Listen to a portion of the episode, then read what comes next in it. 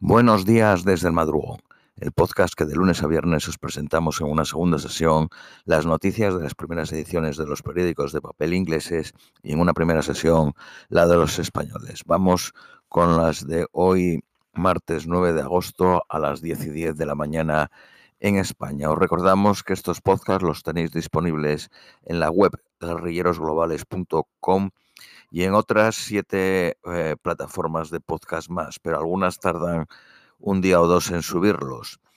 Las mejores, las que las tenéis prácticamente al momento, es Anchor y Apple Podcast. Periódico e The Guardian. Los expertos advierten que la sequía en décadas será la nueva normalidad en Europa. El Observatorio Europeo de la Sequía ha calculado que el 45% del territorio de la Unión Europea estaba bajo advertencia de sequía a mediados de julio, con el 13% en alerta roja. Las condiciones se han deteriorado desde entonces. En Francia, la primera ministra ha activado la unidad de crisis la semana pasada para hacer frente a una sequía descrita como la peor del país desde que se iniciaron los registros en 1958. Más de 100 municipios, franceses no tienen agua potable para beber y se les suministra por camiones. Con la humedad de la superficie del terreno más bajo de lo nunca recordado y las lluvias de julio un 85% más bajo del usual, Restricciones y prohibiciones de riego están impuestas en 93 de los 96 principales departamentos, con 62 departamentos en crisis. La eléctrica EDF se vio obligada a reducir la producción de una central nuclear en el suroeste por las altas temperaturas del río Garone. En España están en un 40% el más bajo de todos los tiempos, eh, el nivel de, agua. El más bajo de todos los tiempos en un año que probablemente sea el más seco de los pasados 60 años. Han recibido menos de la mitad de la lluvia esperada para los pasados tres meses. Este año también ha llegado a ser el más seco y caluroso en Italia. En Suiza han tenido que abrir valles que no se abrían hasta septiembre para que pasten el ganado. La pasada semana Países Bajos ha declarado oficialmente la escasez de agua.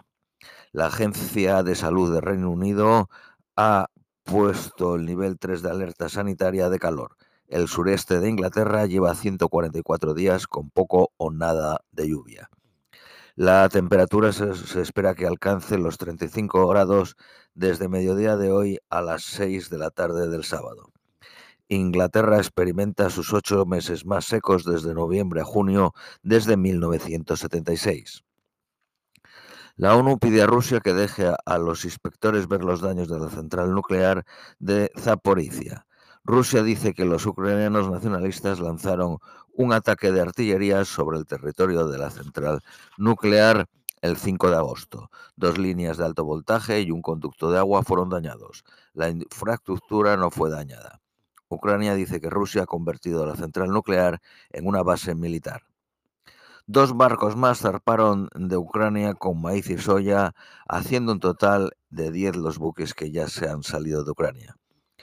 Líderes pro-Moscú planean referéndum en Zaporcilla para unirse a Rusia. Dos terceras partes de Zaporcilla están ocupadas por Rusia. Según Bloomberg, la agencia de noticias económicas, se celebrará el 15 de septiembre. China llevó a cabo nuevas maniobras militares alrededor de Taiwán ayer, un día después de que eh, se suponía que terminasen las mayores eh, maniobras militares. Taiwán ha detectado 39 aviones de combate chinos y 13 buques operando en el estrecho. Biden, el presidente de Estados Unidos, expresó preocupación ayer, pero dijo que no esperaba que la situación fuese a mayores. Manifestaciones después de la muerte de un ocho veces campeón del mundo de Jitsu que murió de un disparo en San Paulo en una club de un disparo de la cabeza por un policía. Se llama Leandro Lo. Un proyecto de ley eh, eh, demócrata los demócratas estadounidenses sobre la salud y el clima fue aprobado por el, por el Senado. Eh, números del consorcio británico del retail eh, revelan un aumento de ventas del 2.3% en julio, comparado con un aumento del 6.4% el año anterior. La cadena de ropa Ness está en conversaciones para tomar el 25% de la cadena Joules, que tiene 130 tiendas y emplea a más de mil personas. SoftBank ha informado de récord de pérdidas en un trimestre, 19.000 millones de libras. Los planes de impuestos de Liz Truth podrían costar 50.000 millones al año sin ayudar a los desfavorecidos. Ella dice que costarían 30.000 millones, pero los expertos económicos dicen que serían 50.000. El Partido Laborista dijo que la, eh, la, campaña Tory para primer ministro estuvo lleno de fantasías económicas y anuncios infundados. Boris Johnson ha sido acusado por la Confederación Británica de la Industria de permitir un verano a la deriva, después de que descartase nuevas medidas sobre el coste de la vida, hasta que se haya un nuevo primer ministro. Boris Johnson declinó la, eh, la sugestión o la sugerencia de Gordon Brown, antiguo chancellor, y primer ministro de un encuentro sobre el coste de vida entre Downing Street y los candidatos a primer ministro, Liz Truss y Sunak, a la vuelta de sus vacaciones en, en Eslovenia. Por cierto, Downing Street rechazó contestar a la pregunta de quién pagó las vacaciones. Las oficinas postales han registrado un récord de retirada de dinero efectivo el pasado mes, 801 millones de libras. La gente confía en el efectivo para administrar su presupuesto. Según el grupo Conservative Net Zero Support eh, Group, el nuevo primer ministro necesita reinstalar la posición de ministro para el cambio climático. La actriz eh, eh, norteamericana Olivia Newton-John ha muerto a los 73 años en su rancho en el sur de California, rodeada de familiares y amigos. Una línea de 24 horas ofreciendo apoyo para las víctimas del racismo y otras formas de odio a las personas del este y sureste asiático ha sido lanzada en Reino Unido. Eh, funciona las, las 7 días a la semana, 24 horas. Se llama On Your Side. Scottish Power, que es una subsidiaria de la española Iberdrola, está planeando construir una planta de hidrógeno por 150 millones en el puerto de Felix Stowe. El coste de la crisis de vida podría afectar al National Health Service si la gente no puede calentarse o tomar comida adecuada. Uno de cada 25 personas que mueren de un ataque al corazón en el noreste de Inglaterra podrían sobrevivir si la efectividad fuese el nivel de Londres y el sureste de Inglaterra. Una niña de cuatro años y tres heridos en una explosión de gas ayer en Croydon, en Londres. 40 casas han sido evacuadas y la causa del fuego de la explosión son desconocidas por el momento. La venta de bicicletas en Reino Unido está bajando un 25% respecto a niveles de prepandemia en los primeros seis meses de 2022.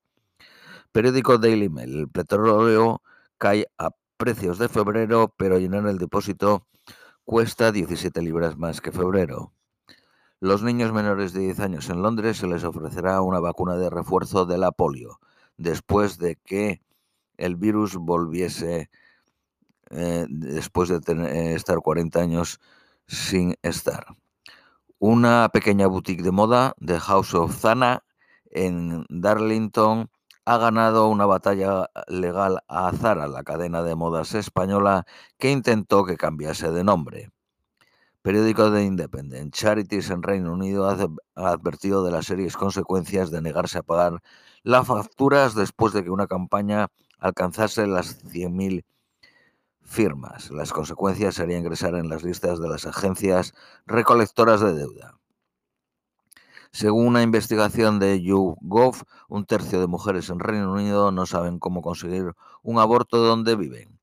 La compañía aérea Qantas ha pedido a sus jefes de oficina que se presenten voluntarios para manejar los equipajes entre tres y cinco días a la semana debido a la escasez de personal. Por último, las previsiones meteorológicas para hoy en Londres es máxima de 29, mínima de 15, soleado. Esto es todo por hoy.